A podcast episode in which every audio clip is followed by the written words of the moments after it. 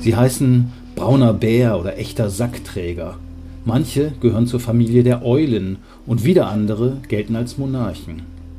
Die Rede ist nicht von Raubtieren, Greifvögeln oder Weihnachtsmännern. Nein, wir reden über Schmetterlinge. Um die müssen wir uns nämlich Sorgen machen. Der Bestand an Insekten ging seit den 90er Jahren um etwa 75 Prozent zurück. Das traf nicht nur, aber auch die bunten Flattermänner aus unseren Vorgärten. Wo sind sie geblieben, die Pfauenaugen, Kohlweißlinge und Zitronenfalter?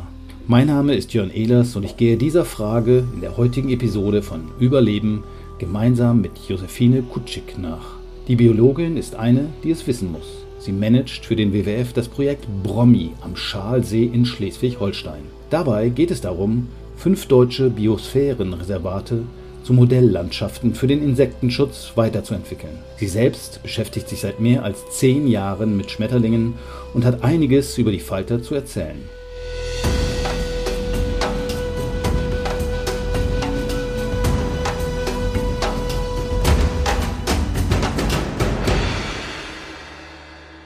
Herzlich willkommen, Josephine. Schön, dass du da bist. Hallo Jörn. Du bist Entomologin oder genauer gesagt Lepidopterologin. Was verbirgt sich hinter diesem Wortungetüm? Ja, Wortungetüm ist das richtige Wort dafür. Das ist tatsächlich eine etwas komplizierte Beschreibung dafür, dass man sich wissenschaftlich mit Insekten bzw. mit Schmetterlingen beschäftigt. Okay, hast du auch eine Schmetterlingssammlung? Das war ja früher irgendwie äh, mal so eine Mode. Hast du auch so gepresste, arme, tote Schmetterlinge zu Hause in der Schublade? In der Schublade nicht, nein, aber tatsächlich habe ich auch einige präparierte Exemplare bei mir im Regal stehen, die noch aus Zeiten meiner Bachelorarbeit sind. Allerdings kann ich dich beruhigen, die waren schon tot, bevor ich die armen Dinger präpariert habe. Okay, also die Schmetterlingssammler sind wahrscheinlich auch nicht schuld daran, dass es viel weniger Schmetterlinge gibt als noch vor 10 oder 20 Jahren. Was ich gelernt habe in der Vorbereitung, dass es weltweit 160.000 verschiedene Schmetterlingsarten gibt und jedes Jahr werden laut Wikipedia 700 neue entdeckt. Hast du auch schon mal einen gefunden? Leider noch keinen neuen entdeckt. Natürlich viele bekannte Arten und auch unbekannte Arten für den Laien habe ich natürlich schon gesehen in meinem bisherigen Leben. Aber ähm, das stimmt, 160.000 Arten ist eine Menge, vergleichsweise wenig, wenn man sich die gesamte Insektenwelt anschaut, aber trotzdem eine sehr schöne bunte Mischung. Okay, aber diesen 160.000 Arten, nicht allen, aber vielen geht's schlecht und auch den Arten, die in Deutschland vorkommen, da habe ich verschiedene Zahlen gefunden. 3.700 heißt es in der einen Quelle und in der anderen sind es dann nur 117. Wie viel sitzt denn du? Also in Mitteleuropa allgemein sind 4000 Arten vertreten und man geht davon aus, dass ungefähr 3700 Arten auch bei uns in Deutschland vorkommen. Allerdings ist die unterschiedlichen Zahlen dadurch begründet, weil man eben nicht genau weiß, welche Arten wirklich vorkommen und welche einwandern. Okay, wie ist das? Wir hören immer vom Insektensterben und das betrifft natürlich auch die Schmetterlinge. Und wenn man ehrlich ist, ich kann mich erinnern, als Kind, da waren nach längeren Autofahrten die Scheiben vollgeklebt mit toten Fliegen etc. Und Schmetterlinge habe ich auch kaum noch gesehen. Okay, ich bin auf dem Dorf groß geworden, da gab es immer Kohlweißlinge, die waren nicht so beliebt, weil die Schmetterlinge oder ihre Raupen sich eben an dem Kohl zu schaffen gemacht hat. Inzwischen sieht man kaum noch welche. Ist es wirklich so, dass schon die Hälfte der in Deutschland vorkommenden Arten bedroht sind oder sogar noch mehr? Das ist tatsächlich wahr. Also der Effekt mit den Autoscheiben, den du beschrieben hast, den sieht man wirklich als, als Laie sogar, fällt es einem auf. Und ja, leider ähm, ist es so, dass die Anzahl der Arten, also nicht nur bei den Schmetterlingen, sondern auch insgesamt bei den Insekten, sehr, sehr stark zurückgeht. Und alleine bei den Schmetterlingen geht man davon aus, dass man in den letzten Jahren bis zu 60 Arten verloren hat, in den letzten Jahrzehnten besser gesagt. In Deutschland oder äh, in Europa? Oder? Allein in Deutschland, ja. Das heißt, die gibt's nicht mehr in Deutschland, aber woanders schon noch. Genau, in anderen Regionen kann es sein, dass es diese noch gibt, aber jetzt für Deutschland gezählt sind bereits 60 Arten ausgestorben und weitere mehrere hundert Arten sind auf der roten Liste. Das heißt, sie sind also stark bedroht oder sogar gefährdet vom Aussterben bedroht zu sein. Und was sind das für hm, Schmetterlinge? Ich meine, so das übliche kennt man ja, Faunauge, Zitronenfalter und sowas. Apollofalter vielleicht? Also gerade Faunauge, Zitronenfalter sind natürlich die Falter schlechthin, die jeder kennt, aber denen geht es eigentlich relativ gut. Denen, denen es nicht so gut geht und die auch stark vom Aussterben bedroht sind, sind tatsächlich solche spezielleren Arten wie eben der Apollo. Auf jeden Fall. Das ist einer der, der jetzt deutschlandweit sehr stark zurückgeht und nur noch ganz, ganz wenige Lebensräume überhaupt zur Verfügung hat. Aber auch Bläulinge. Das heißt also, das ist eine Schmetterlingsgruppe, die aus kleinen blauen Faltern besteht wo es ganz, ganz viele verschiedene Arten gibt, die aber alle ganz spezielle Ansprüche an ihren Lebensraum haben und dadurch, dass diese Lebensräume immer weniger werden, sterben halt auch die Tiere aus. Mhm. Ihr habt euch jetzt vorgenommen, es für die Schmetterlinge wieder ein bisschen gemütlicher zu machen. Was steht da an in eurem Projekt? Ach, da steht vieles an. Also wir haben tatsächlich verschiedenste Maßnahmen, seien es jetzt Blühstreifen oder eben Säume mit Stauden, äh, wie zum Beispiel Grasstauden oder aber auch, dass wir in die Innenstädte gehen wollen und dort etwas für die Insekten tun wollen. Das heißt also auch dort vielleicht Blühflächen anlegen oder eben, dass wir in der Unterhaltung sozusagen, das heißt also in dem, wie sie Gemeinden oder auch die Landwirte und Wirtinnen ihre Flächen unterhalten, kann man schon was ändern, indem man einfach die Mähzeitpunkte zum Beispiel im Grünland verändert. Und das würde den Tieren schon helfen. Und da sind wir jetzt gerade dabei, uns so richtig in die Planung mit den FlächennutzerInnen reinzuwursteln und dann eben dort gemeinsam was Schönes auf die Beine zu bringen, um eben die Insekten zu unterstützen und gleichzeitig aber auch die FlächennutzerInnen zu unterstützen. Also bei Schmetterlingen denken wir immer an so bunte Falter und die findet eigentlich jeder toll oder alle finden die toll. Ah, wie schön Schmetterling. Nicht so wie bei Spinnen, wenn da irgendwie einer in der Ecke sitzt, dann sagt man, ah, die Spinne, bringen die raus. Gehören die Motten eigentlich auch zu den Schmetterlingen oder ist es dann eine andere Art? Ja, die gehören tatsächlich auch zu den Schmetterlingen. Normalerweise unterteilt man die Schmetterlinge in sogenannte Tag- und Nachtfalter. Das sind zwar keine wissenschaftlichen Gruppen, aber für den Laien ist es einfacher zu verstehen. Es sind also Tagfalter, wie der Name schon sagt, sind also eigentlich alle die, die wir unter bunten Schmetterlingen verstehen, die man also tagsüber häufig sieht. Und die Nachtfalter, also die Motten und Schwärmer gehören da auch noch dazu und auch die schöne Gruppe der Spinner, die gehören eben zu den Nachtfaltern und die sind hauptsächlich nachts unterwegs, nicht ausschließlich. Das ist auch leider wieder ein sehr guter Trugschluss aber die sind nachts unterwegs und das sind auch die Arten, die man dann oft um Laternen herumschwören sieht. Eine andere Frage, ich dachte jetzt, Schmetterlinge sind so tolle Tiere, aber sind Motten gehören auch dazu, habe ich gelernt. Also auch so die Mehlmotten, die bei mir in der Speisekammer mich nerven, oder die Kleidermotten, das sind auch Schmetterlinge. Ja, die gehören auch dazu, sind aber eben eine der geringeren Gruppen. Die meisten Motten, die man eigentlich kennen könnte, sind sogenannte Eulen. Das heißt also, das sind Nachtfalter, die eben eine gewissen Größe erreichen, die meistens sogar größer sind als die eigentlichen Tagfalter, also die Schmetterlinge, die man tagsüber sieht. Und diese Eulen sind hauptsächlich in den Bäumen unterwegs. Und dadurch fällt es den Menschen natürlich nicht auf, weil wann geht man nachts im Wald umher? Also diese Eulen sind keine Vögel, sondern Schmetterlinge oder Motten und die sieht man nicht, weil sie so gut getarnt sind. Was ja sowieso ein Kennzeichen von Schmetterlingen ist. Die sind zwar bunt, aber die haben ja einen Grund, warum sie bunt sind. Sie tarnen sich so oder erschrecken ihre Fressfeinde, korrekt? Richtig, genau. Also die Farbe der Schmetterlinge ist, wie du schon richtig sagst, zweierlei. Also entweder es ist eine Tarnung, da ist zum Beispiel der Birkenspanner ein ganz interessantes Beispiel. Das ist auch wieder eine Motte eigentlich, also wieder ein Nachtfalter, der aussieht wie die Birkenrinde.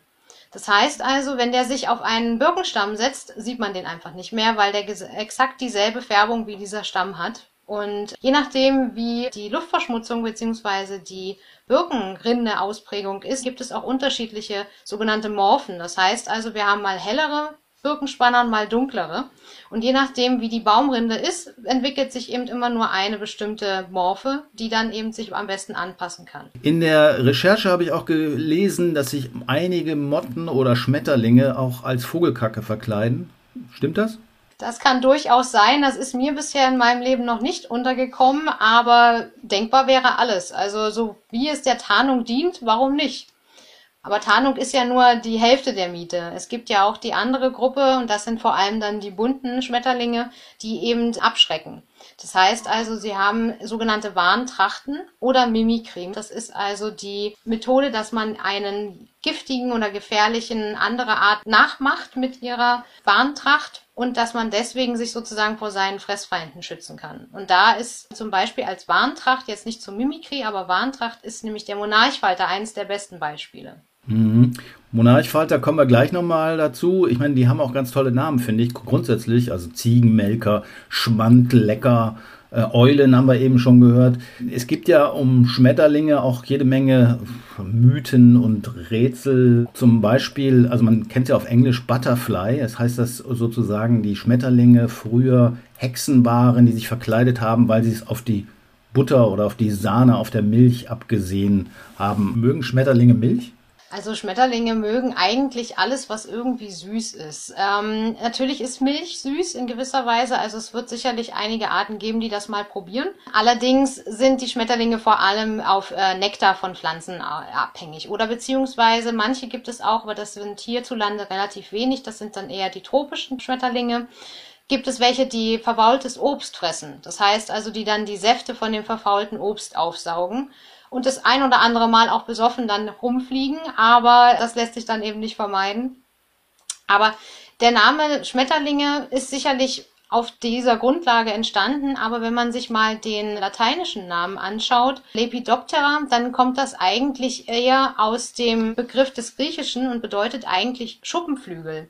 Und Schuppenflügel ist genau der richtige Name eigentlich für diese Tierart, weil nämlich diese bunten Farben, von denen wir eben gesprochen haben, das Ergebnis von zahlreichen Schuppen sind, die eben auf den Flügeln der Tiere übereinander lagern und dadurch bestimmte Lichtbrechungen hervorrufen, wodurch dann diese schönen Farben entstehen. Mhm, also eine andere Art von einem Schuppentier. Okay, also auf Sahne und Milch haben die es nicht unbedingt abgesehen. Ich kann mich erinnern, ich war vor einigen Jahren mal im Regenwald mit einem Kameramann und der wollte Schmetterlinge filmen und da sagt er, wenn du Schmetterlinge filmen willst, musst du der, am besten in der Nähe vom Fluss ans Ufer pinkeln, weil die mögen diese Salze. Ist das korrekt oder ist das auch nur Aberglaube? Das ist korrekt, weil ähm, das kannst du ganz leicht nachprüfen, wenn du nämlich mal in einen Tierpark gehst und dort in ein Schmetterlingshaus und da ist es, wie man es immer kennt, relativ warm. Das heißt, man schwitzt automatisch. Und wenn man dann mal eine gewisse Zeit einfach ruhig stehen bleibt, dann kommen die ganzen tropischen Falter an, setzen sich bei dir auf die Haut und fangen an, deinen Schweiß aufzuschlürfen. Und das ist genau der Grund, weil sie eben diese Salze aus dem Schweiß herausfiltern und für sich nutzen. Und deswegen ja, genau. Also wenn man eben im tropischen Regenwald unterwegs ist, kann man das dort auch finden. Aber tatsächlich auch nicht nur, wenn man da in den Fluss pinkelt, sondern auch, wenn man eben auf Steinen sich Wasserlachen gebildet haben. Da findet man die auch ganz oft.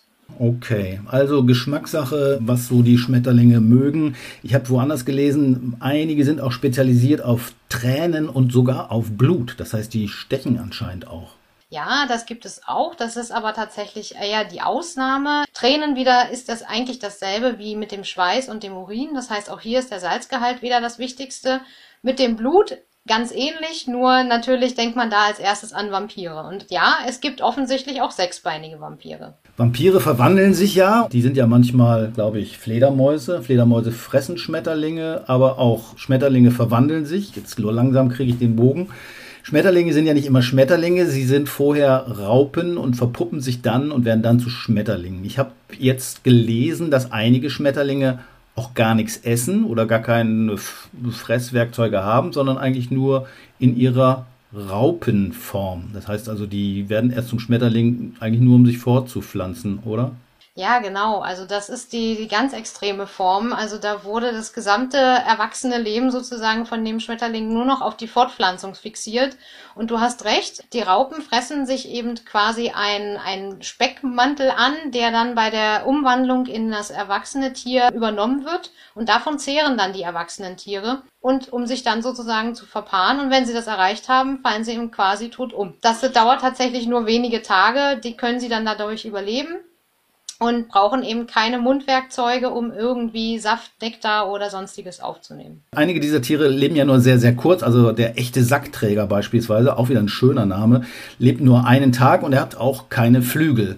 Es gibt ein anderes Tier, der sogenannte Monarchfalter, von dem haben wir vorhin schon gesprochen und da hast du mich schon mal aufgeklärt, äh, dass es ein ganz besonderes Tier ist. Der fliegt nämlich über 4000 Kilometer zum Überwintern von Nordamerika, Kanada und USA bis hin nach Mexiko und überwintert dort in ganz kleinen Kolonien, also auf sehr, sehr kleinen Gebieten und legt dabei 4000 Kilometer hinzu. Das schafft er natürlich nicht in einem Tag, da muss er länger zu leben. Was ist das für ein besonderes Tier?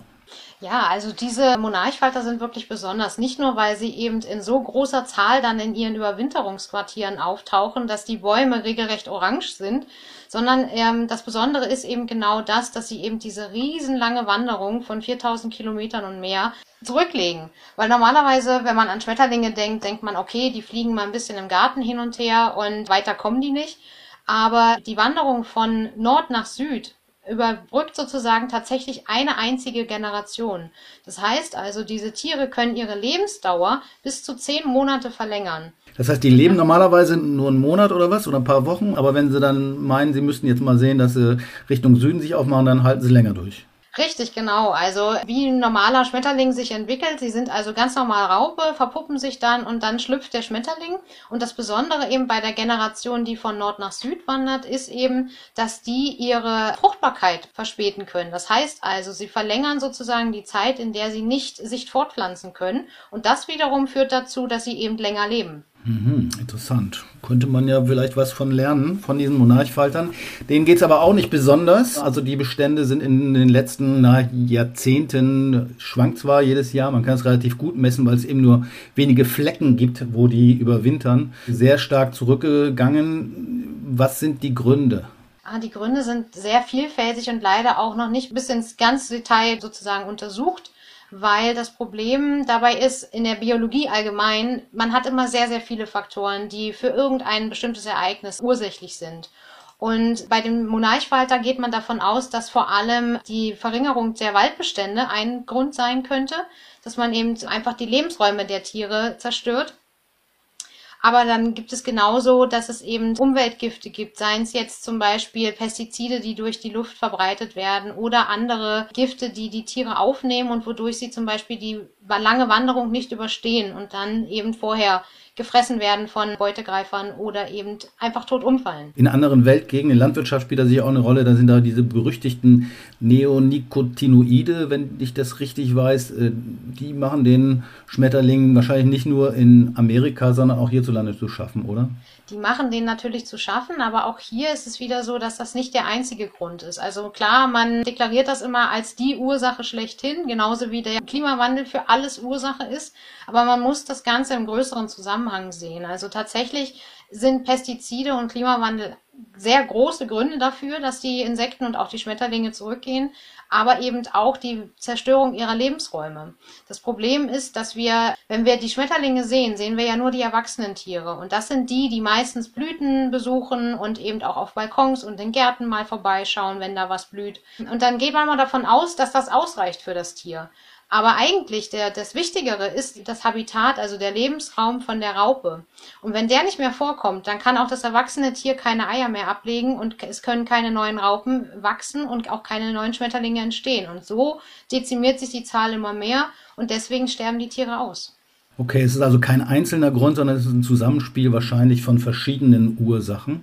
Wandernde Schmetterlinge gibt es nicht nur in Amerika, sondern, wie ich gelernt habe, auch in Europa. Und gestern habe ich gelesen, es war eine Meldung in der DPA, dass durch den Klimawandel möglicherweise auch vermehrt Schadschmetterlinge hier heimisch werden. Also Schadschmetterlinge fiel mir erst gar nichts ein, aber sowas wie Eichenprozessionsspinner ist ja so ein, so ein Tier.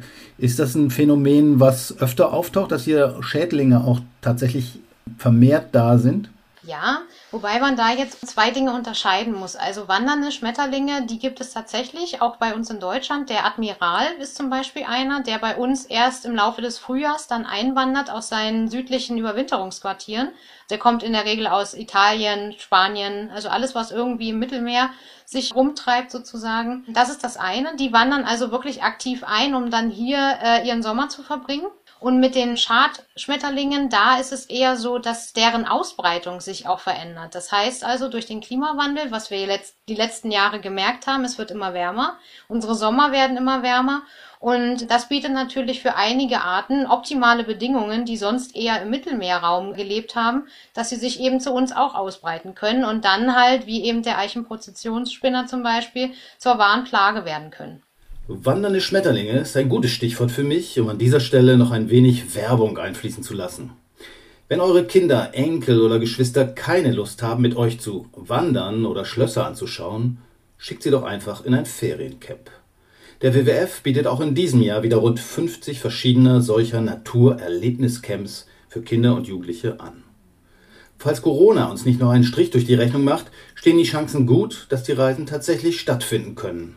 Dann ist Segeln, Schnorcheln, Klettern, sich in der Wildnis orientieren angesagt. Einige der Ferienlager haben sogar auch etwas mit Insektenschutz, genauer gesagt mit Bienen zu tun. Im Teutoburger Wald geht es zu Besuch zu Bienen, Wiesenten und Wildpferden. In einem anderen Feriencamp dreht sich auf einem Bauernhof im Knüllwald alles um Bienenschutz und Honig. Weitere Infos über die Reisen findet ihr auf unserer Website unter wwf.de. Ich packe euch den exakten Link aber auch nochmal in die Show Notes. Zurück zu den Faltern. Ich habe letztes oder vorletztes Jahr meiner Tochter so ein paar verpuppte Distelfalter geschenkt. Konnte man bestellen im Internet und die äh, haben wir dann hier ausgebrütet, in Anführungszeichen, und dann sind die hier rumgeflogen. Durfte ich das eigentlich oder war das blöd von mir? Naja, ich sag mal so, die Frage ist natürlich, wo die Puppen herkommen. Wenn man jetzt die Tiere aus der Natur nimmt, nur um dann Puppen äh, herzustellen und zu verkaufen, ist das natürlich nicht so schön. Gerade bei Distelfaltern ist es, geht es noch, die sind noch einigermaßen vertreten in Deutschland, aber es gibt ja auch sehr, sehr stark bedrohte Tierarten oder Schmetterlingsarten, wo man sowas möglichst unterlassen sollte. Also ich bin da jetzt, sagen wir mal, kein Freund von, aber ich kann es verstehen. Ich war auch schon des Öfteren mal dabei und habe mir eine Puppe, die ich ich gefunden habe in der Natur, mit nach Hause genommen, um einfach zu schauen, was draus wird. Ist schon schön und solange man die Tiere auch wieder freilässt, ist das auch in Ordnung. Aber wenn, dann sollte man es doch lieber gleich in der Natur beobachten. Okay, das heißt, mit dem Distelfalter ist das noch okay, mit dem Eichenprozessionsspinner sollte man das besser nicht machen. Da sollte man sowieso nicht machen, weil man da nämlich sich selber noch in gesundheitliche Gefährdung begibt, weil da die Tiere, die Schuppen von den Tieren allergische Reaktionen auslösen können und von den Raupen möchte ich gar nicht erst sprechen. Okay, also das heißt, die Schmetterlinge sehen harmlos aus, meistens sind es aber nicht immer. Es gibt eben auch einige, die Probleme verursachen. Einmal, dass sie Schäden an landwirtschaftlichen Flächen anrichten, aber auch Allergien auslösen, wie zum Beispiel der Eichenprozessionsspinner bzw. seine Raupe. Wir hatten vorhin das Thema Motten umschwirren die Lampen oder das Licht, das abendliche Licht. Das ist auch ein Problem, ne? Der kommt sicherlich auch nochmal als ein Bedrohungsfaktor dazu. Wie schätzt du das ein? Wie bedeutend ist das? Also gerade die sogenannte Lichtverschmutzung, die leider Gottes in den Industriestaaten und auch weltweit eben immer stärker zunimmt, ist ein Riesenproblem. Nicht nur für die Schmetterlinge, sprich also die Nachtfalter in dem Moment, sondern auch für alle anderen Insekten, die nachts unterwegs sind. Denn man muss dazu wissen, dass die meisten Insekten nachts nicht gut sehen können. Und am Mond, an den Sternen orientieren die sich. Das heißt, wenn wir also zusätzliche Lichtquellen haben, sind die der Meinung, sie fliegen in die richtige Richtung, weil sie denken, diese Lichtquelle, die sie sehen, ist der Mond.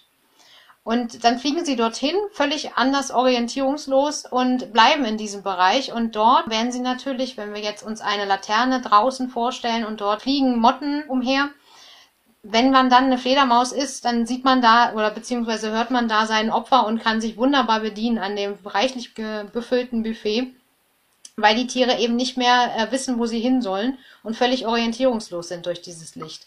Da kann man Abhilfe schaffen, wenn man eben sagt, okay, alle Beleuchtung, die nicht irgendwie gebraucht wird nachts, seien es zum Beispiel beleuchtete Parkflächen oder Industriegebiete, die beleuchtet werden. Das muss nicht sein. Das kann man nachts eigentlich abschalten. Und wenn man das schon macht, dann reduziert man schon diese Verlichtverschmutzung und die Insekten würden eben etwas weniger verwirrt durch die Gegend fliegen. Also es gibt eine ganze Reihe von Ansatzpunkten, was man für die Schmetterlinge tun kann. Entsprechende Blumen und Nahrungspflanzen pflanzen. Licht ist ein Thema. Ein weniger Pestizide ausbringen, sicherlich ein anderes Thema. Die Frage andersrum, Schmetterlinge nutzen ja auch den Menschen. Sie werden im Zusammenhang mit Bienen auch genannt als Bestäuber. Das stelle ich mir jetzt irgendwie gar nicht so bedeutend vor. Okay, bei Bienen, da kann man sich das vorstellen, da gibt es halt viele, die, die rumschwirren, aber so Schmetterlinge sind ja eigentlich so eher vereinzelt. Haben die da wirklich eine große Bedeutung von Bestäubung von Pflanzen? Ja, das haben sie tatsächlich. Also sie sind nach den Wildbienen die zweitgrößte Gruppe mit den Schwebfliegen zusammen, die eben Bestäubungsleistungen vollbringen für uns Menschen.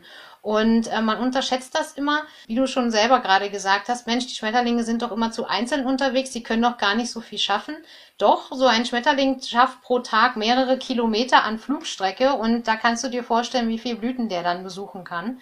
Und warum sind sie so wichtig im Vergleich zu den Wildbienen? Ganz einfach deswegen, weil Schmetterlinge ja einen sogenannten Saugrüssel haben. Das heißt also, sie haben einen Rüssel, der, wenn sie ihn nicht brauchen, aufgerollt in ihrem Kiefer sozusagen verborgen ist. Und wenn sie ihn dann brauchen, dann rollen sie ihn aus und dann können sie auch selbst äh, Blüten sozusagen dort den Nektar trinken, wo niemand anderes rankommt, weil der Nektar in einer Röhre ist. Als Beispiel Orchideen. Sind jetzt zwar keine einheimischen Pflanzen, aber da kann man sich am besten vorstellen die haben meistens eine relativ tiefe Röhre und der Nektar befindet sich halt ganz am Ende. Und da kommen nur die Schmetterlinge ran. Und da muss die Pflanze natürlich dafür sorgen, dass auch sie bestäubt wird. Und da gibt es auch einheimische Pflanzen, die das bei uns hier betrifft, wo nur Schmetterlinge bestäuben können. Das sind verschiedene Arten. Also wir haben gerade die, die Lippenblütler sozusagen, also unsere einheimischen Orchideen. Da sind zum Beispiel Storchschnabel als Beispiel. Das sind jetzt keine Kulturpflanzen. Da müsste ich tatsächlich nochmal nachgucken. Aber da gibt es ganz viele verschiedene. Und diese Lippenblütler sind eben auch solche, die eine sehr tiefe Röhre haben und dort kommen nur die Schmetterlinge ran, die das bestäuben können. Der Rüssel ist ja auch nochmal ein interessantes Organ bei den Tieren. Ich habe gelesen, die längsten Rüssel bei den Schmetterlingen sind teilweise 25 Zentimeter lang. Das ist ja im Vergleich zur Körpergröße ganz erstaunlich. Da kann ein Elefant nicht mithalten. Das stimmt, ja. Deswegen ist er ja auch in aufgerollter Form vorliegend, weil sonst würden sie da ja regelmäßig drüber fallen. Es gibt solche langen Rüssel, allerdings ist das auch wieder eher bei Arten, die in den Tropen vorkommen, da es in den Tropen sowieso immer alles etwas extremer und größer ist als bei uns. Und tatsächlich liegt diese lange Rüsselgröße daran, dass die Tiere an eine ganz bestimmte Pflanze angepasst sind. Also es gibt sozusagen solche Wechselanpassungen. Und die Pflanze macht also, was von dieser Röhre, die ich vorhin gesprochen habe, wo der Nektar drin ist, macht sie extra so tief, äh, dass nur dieser eine Schmetterling rankommt, um sie zu bestäuben. Und dann passt der eben seine Länge des Rüssels an. Und dadurch kommt das. Also, Schmetterlinge sind sehr, sehr vielfältig und Spezialisten in Bestäubung. Noch ein anderes Thema in dem Zusammenhang, Seidenraupen. Das sind ja auch Raupen von Schmetterlingen. Wird sowas eigentlich noch viel produziert? Ist die Seide, die wir heute kaufen können, immer noch von Raupen bzw. Schmetterlingen produziert? Tatsächlich ist der Großteil nach wie vor von Schmetterlingsraupen produziert. Es gibt mittlerweile auch künstlich hergestellte Seide, aber wie wir es kennen, wenn wir Menschen versuchen, die Natur nachzuahmen, ist die Qualität meistens nicht so gut, wie wenn wir eben das echte Naturprodukt sozusagen uns anschauen. Und ja, die Seidenraupen werden nach wie vor in großen Farmen gehalten, wo dann eben regelrecht geerntet wird. Das heißt also, der, der Faden, mit dem die Raupen sich einspinnen, der wird dann eben abgenommen und für die Weiterverarbeitung unserer Seite, die wir kennen, benutzt. Und noch ein Thema, kann man die essen? Also nicht die Seidenraupen, sondern generell die Raupen von Schmetterlingen. In Afrika habe ich gesehen, werden die offenbar im großen Stil gegessen. Ich sag mal so, also wer es mag, kann das gerne sicherlich tun. Es wird ähnlich wie die Fliegenmaden und die Heuschrecken, wird es auch einen Markt für Schmetterlingsraupen geben, die zu essen sind. Allerdings muss man hier immer aufpassen, dass viele der Schmetterlingsraupen von verschiedenen Arten wehrhaft sind. Das heißt also, die haben, entweder haben sie selber Giftdrüsen oder sie haben Brennhaare und ob man das dann essen möchte, wage ich zu bezweifeln. Okay, also man kann Schmetterlingsraupen essen, sollte aber ein bisschen genauer hingucken, weil die sind entweder giftig oder können auch sonst ganz schön wehrhaft sein. Ähm, ja, im Grunde war es das, was ich so mit dir besprechen wollte. Hast du noch irgendwas loszuwerden? Wir kennen ja alle die Kohlweißlinge. Das heißt, alles, was irgendwie ein weißer Falter ist, den wir sehen, denken wir immer, es sind Kohlweißlinge. Aber es gibt auch eine Weißlingsart, der sogenannte Rapsweißling, der fälschlicherweise so heißt, obwohl er überhaupt nicht am Raps ist. Und bei denen ist es so, dass die erwachsenen Männchen, wenn die sich verpaart haben, dann riechen die nach Zitrone. Das heißt also, man kann, wenn man das mal sich in der Natur anschauen möchte und sagen möchte, okay, was ist denn jetzt hier, was ist Männchen, was ist Weibchen, und man hat nur ein bisschen Geschick und kann die Tiere einfangen, dann braucht man nur einmal dran riechen und dann weiß man schon, aha, es riecht nach Zitrone, es ist ein Männchen. Also du kannst männliche Schmetterlinge riechen. Zumindest bei dieser einen Art, ja. Das wäre vielleicht mal was für Wetten das, aber das gibt es ja bekanntlich nicht mehr. Und Schmetterlinge gibt es auch leider immer weniger, aber wir arbeiten daran, dass es wieder ein bisschen mehr wird. Werden. Vielen Dank für deine Arbeit und viel Erfolg, gerade in den Biosphärenreservaten, dass es mit den Schmetterlingen wieder aufwärts geht. Wir alle können ein bisschen was tun für Schmetterlinge, zum Beispiel indem wir Blütenpflanzen pflanzen. Was kann man noch tun? Wichtiger ist noch, neben den Blüten auch offene Stellen lassen. Das heißt also ruhig ein bisschen den Boden so lassen, wie er ist, ohne dort was hinzupflanzen. Denn viele Arten, auch Schmetterlinge, brauchen auch Rohbodenstellen, um dort eben ihre Eier abzulegen oder auch mal sich zu verpuppen. Deswegen immer dran denken, Blüten ist das eine, aber Lebensraum, sprich Rohbodenstellen, ist das andere. Rohboden, also ein bisschen seinen Garten ein bisschen unordentlich lassen, das ist auch gut für die Schmetterlinge. Genau. Ja, vielen Dank. Ja, gerne. Gut, das mit dem unordentlichen Garten kommt mir nun sehr entgegen. Das war unser Überleben-Podcast zum Thema Schmetterlinge. Vielen Dank fürs Zuhören. Ich würde mich freuen, wenn ihr auch das nächste Mal wieder dabei seid. Und bis dahin könnt ihr vielleicht noch ein paar Küchenkräuter pflanzen. Schmeckt nicht nur euch gut, sondern auch den Raupen von Schmetterlingen. Bis dann. Tschüss.